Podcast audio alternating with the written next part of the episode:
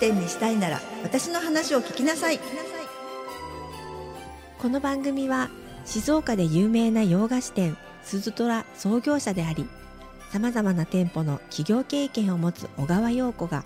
悩める女性店舗経営者に送る応援型ポッドキャストですあなたの企業店舗経営に役立つ魔法のエッセンスをズバッとお伝えします迷っているのなら一歩踏み出そう。小川陽子がアテンドします。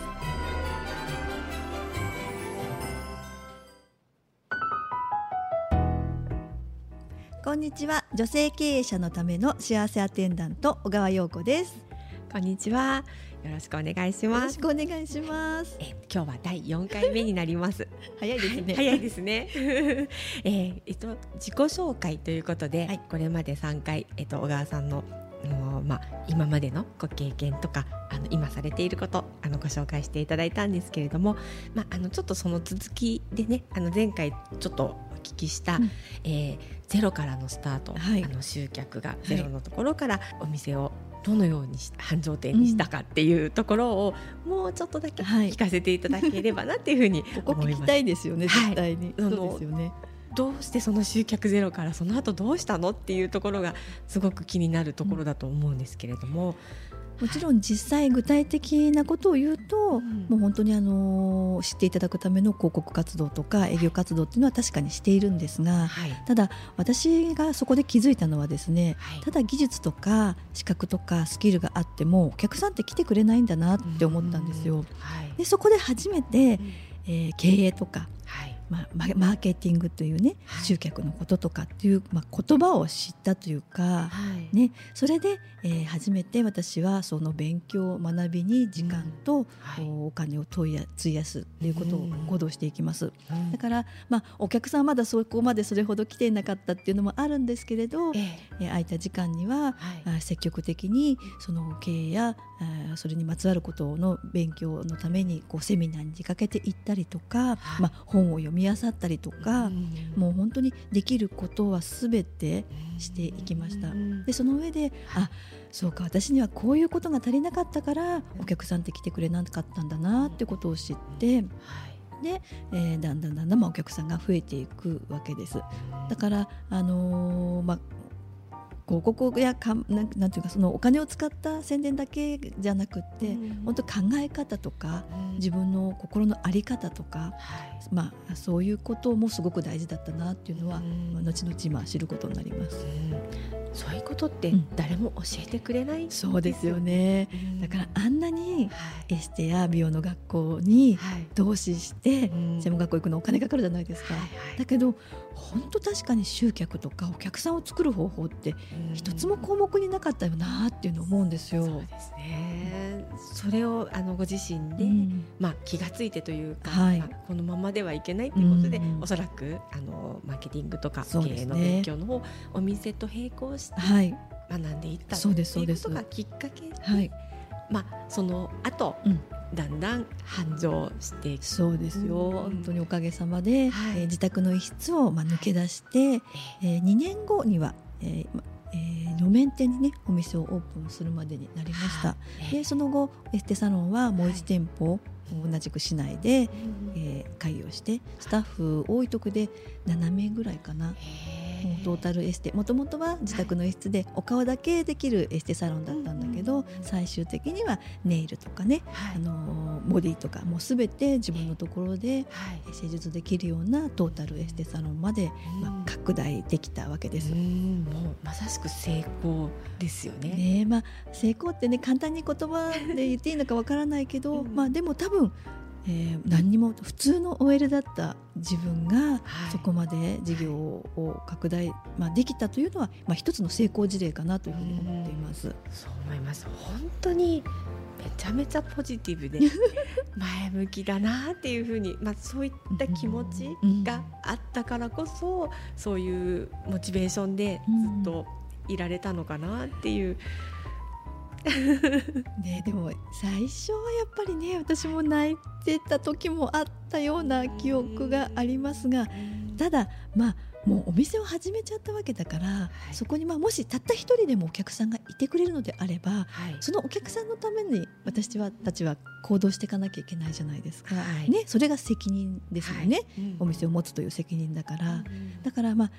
最初はお客さん少なくてもですね、まあ、そういう本当に責任義務を果たすということを思えば、やっていくしかないんですよね、はい、泣いちゃいられないんですよね。ね。泣いてる暇があるんだったら何かできることがあるんだろうっていうふうに今も今は思います。もちろんあのお店を開く一番大前提として、うん、あの人を幸せにしたいとか、みんなと一緒に幸せになりたいみたいな気持ちがあって、あのお店をね、持ちたい始めたいっていう方ってものすごくたくさんはい、いらっしゃると思うんですけれども、やっぱりそういった気持ちで今おっしゃってたように、ずっと続かないというか、最初はそういう気持ちでもちろん皆さん始められると思うんですけど、それを何かこう維持するためというか、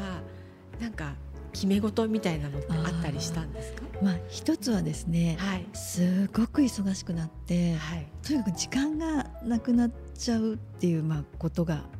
まあ、今もまあ確かに時間はあれなんですがあったんですよね、だから仕事は忙しくてお店も繁盛している、けれどもじゃあ家のことができない、家事が全くできない、家の中がもう乱れている、そうするともうそれだけで半分方や心配がことがあるわけで、もう家庭の中がぐっちゃぐちゃっていうことがすごくこう反面こう自分の不安事になっちゃうわけなんですよね。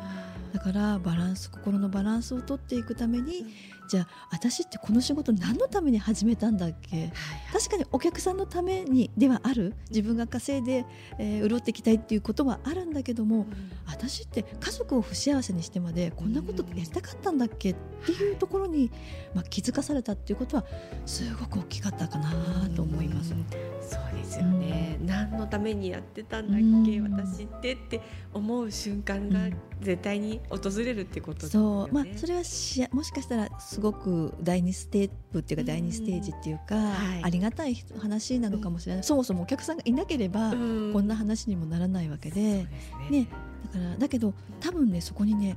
あのたどり着くと思う。うん。うまくいってる人ほど。そうですね、うん、でそういった時にもやっぱり先ほど言っていたその何のためにっていうところを忘れちゃいけないのかなっていうふうには思うんですけれども、はい。小川さんはなんかそのえっと、目標というか、うん、いつもその心に決めていた何かっていうのがあって、うん、あのその思いを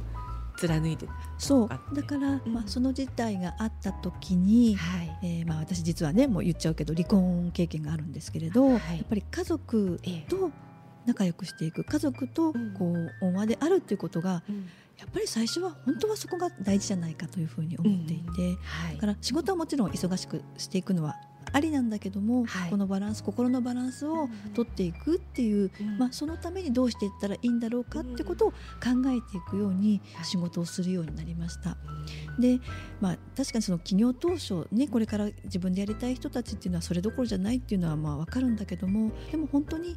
えー、何時もこう振り返る立ち戻るっていうか、うん、あなた何のためにこの仕事を始めようとしてるんだっけ？何のために始めたんだっけ？誰自分だけが幸せになればいいんだっけ？っていうことをこう何度も何度も確認しながら、私自身も今もそうしていて、だからあまあこの事業もねそのこれからお店を始めたい人たち、はい。まあ、今もお店で集客やどうとで悩んでる人たちのためになりたいなっていうのは、ええ、私やっぱりこういう人の役に立ってこそこの事業が今までがあるんじゃないかというふうに思っているから、こう自分だけが幸せになればいいってもんじゃないなっていうことを、まあ、いつもここ最近はね特に心に置きながら仕事をさせてもらっています。すごい大事なあの当たり前のようなんですけど、うん、やっぱりこう忘れてしまいがすごく大事なこと、そうですね、うん、そこをやっぱり明確に自分自身の中に置い、持っておくっていうことって本当に大事なんだなっていうふうに感じます。はい、はい、でやっぱりあのお店を持つ時、お店を始めようっていう時にあのこういうお店にしたいなとか、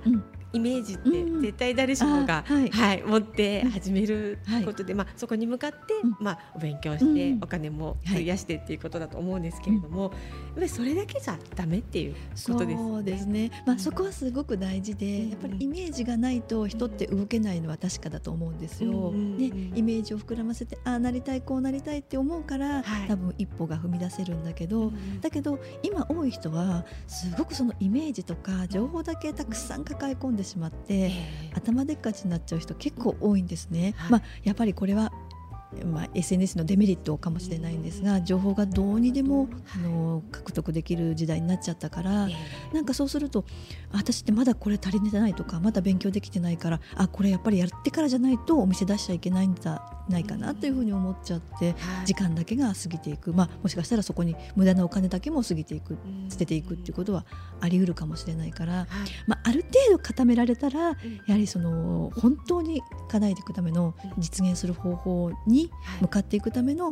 違う行動を、まあ、私が背中を押してあげるっていうことかなというふうに思うんですが。そうですね、うん、もう本当にねまあ、言い方悪いです、うん、頭でっかちな人ってものすごく多いと思うので、ね、そこで抱える不安に、うん、あの直面するだけじゃなくて、うん、もうそう思うんだったら行動しようっていうことですよね。悩んでるよりは、はい、もう行動しようよっていう。そうそう多分そういう人ってすっごく勉強家だと思うんですよ。だからもう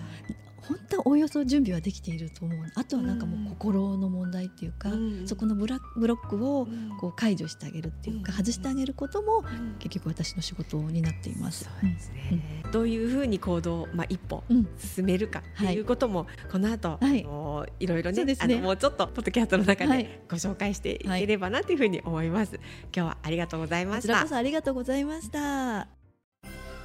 繁盛店にしたいなら次回も私の話を聞きなさい。はい